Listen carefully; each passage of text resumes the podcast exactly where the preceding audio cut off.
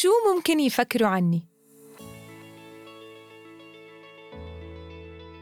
معكم مدربة اللياقة العقلية دارين القطب وحلقة جديدة من بودكاست Mirrors of Mind.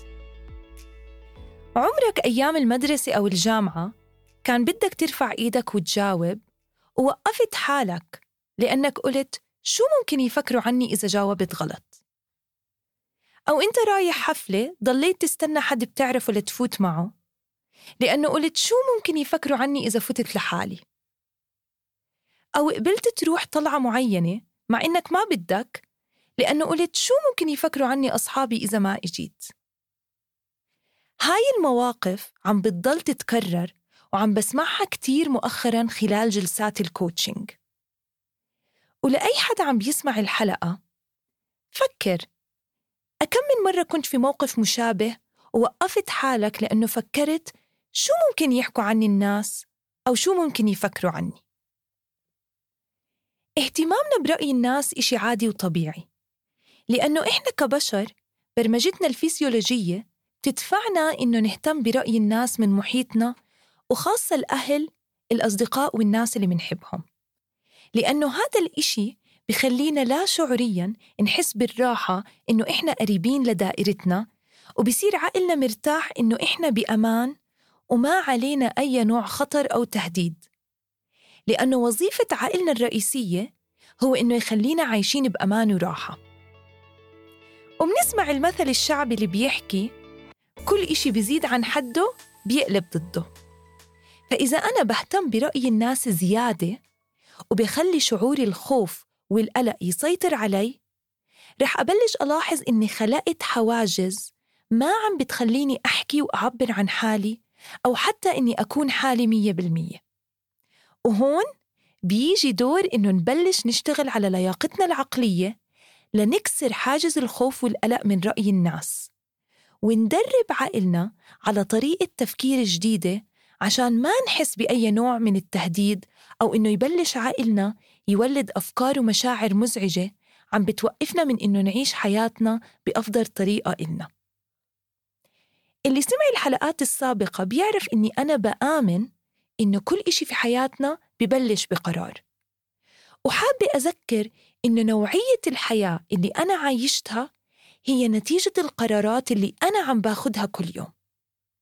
يعني حتى الخوف والقلق من رأي الناس هو قرار أنا أخدته وسمحت فيه وعم بيأثر على نوعية الحياة اللي عايشتها.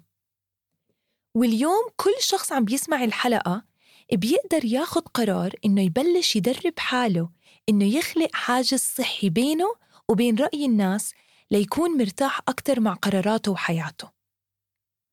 وأفضل طريقة أبلش فيها هي إني أعرف شو السبب اللي عم بيخليني أقلق من رأي الناس. تقريبا معظم الناس اللي قابلتهم وسألتهم حكوا إنه هذا السبب هو نتيجة الشعور بالخوف.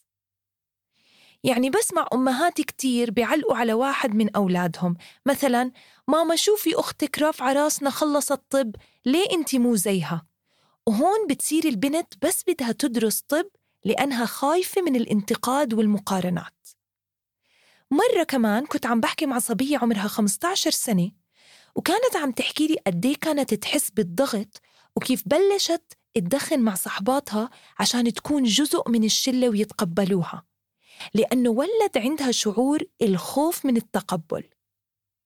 وكتير بعرف ناس وتعرفت على ناس في وظائف مش مبسوطين فيها أو في علاقات مش مبسوطين منها وما عملوا إشي ولا حكوا لأقرب الناس إلهم والسبب شعور الخوف من الرفض الاجتماعي أو ثقافة العيب.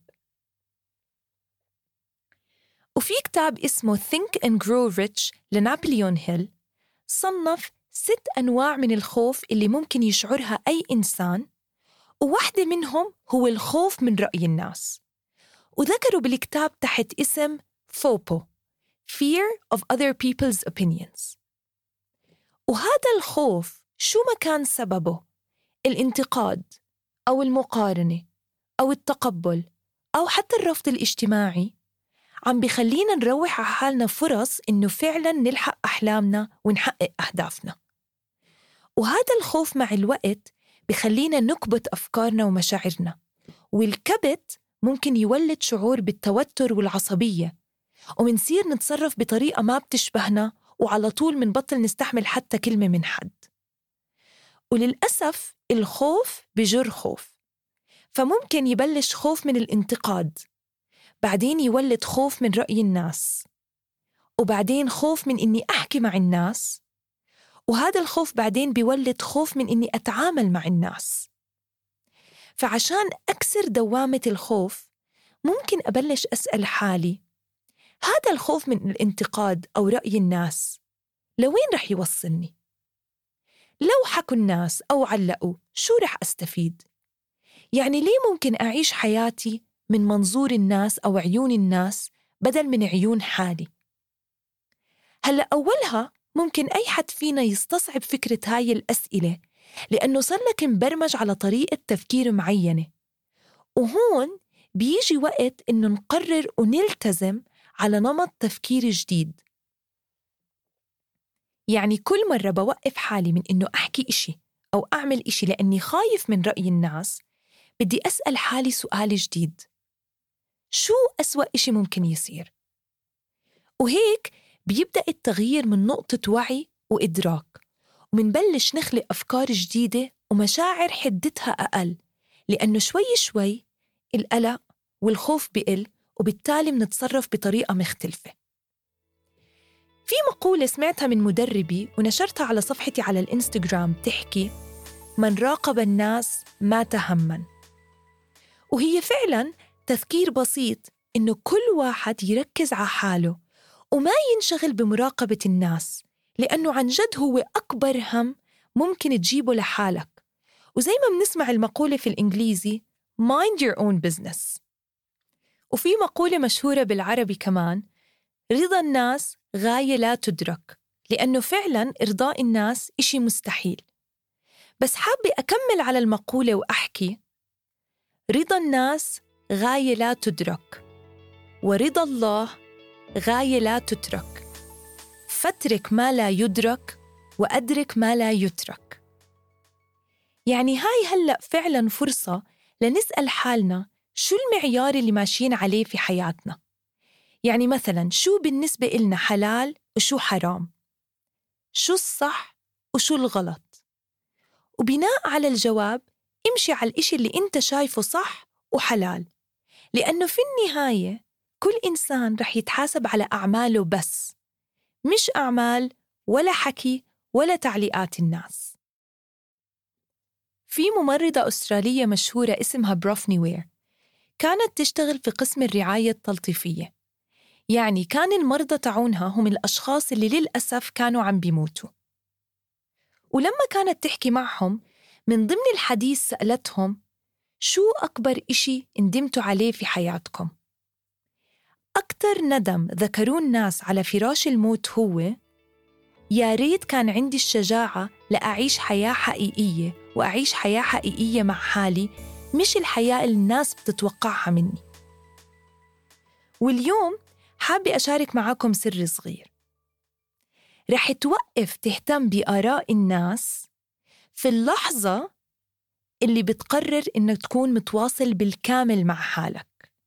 يعني لما بتحب حالك وبتحترم حالك وبتركز على الأشياء المهمة في حياتك وقتها رأي الناس ببطل إشي بيأثر عليك. ورسالتي اليوم خلينا يكون عنا الشجاعة لنتواصل مع حالنا ونعيش حياة حقيقية. مش غلط كل واحد منا يتحدى حاله ويبلش من اليوم يعمل إشي هو يمكن الآن إنه يعمله لأنه خايف من حكي أو رأي الناس. وأنا أول وحدة بلشت هذا التحدي هذا الشهر. فبلشت مثلا أسأل أسئلة في المحاضرات اللي عم باخدها. وعم بعطي حالي الفرصة إني أرفع إيدي وأجاوب أكتر في حصص اللغة الفرنسية اللي عم باخدها. ولأني بحب أقعد مع حالي وأكتب مو دايما بحب أكون في البيت صرت أروح على مقاهي لحالي بغض النظر شو ممكن الناس تفكر عني لأنه هذا الإشي بيبسطني وإشي عن جد بحب أعمله يعني لو كل واحد يتخيل كيف بتكون حياتك لو ما كان في هذا الخوف من آراء الناس؟ شو الأفكار اللي رح تلغيها؟ شو المشاريع اللي ممكن تبلشها وكيف رح تكون طريقة حياتك ورح أنهي الحلقة اليوم بمقولة لويليام شكسبير بيحكي حياة يقودها عقلك أفضل بكثير من حياة يقودها كلام الناس. ولأي شخص حابب يتواصل معي أو يشارك رأيه في الحلقة ضفت موقعي الإلكتروني وحساب مواقع التواصل الاجتماعي في وصف الحلقة. وما تنسوا تعملوا subscribe للقناة و share للحلقة اللي بتحبوها.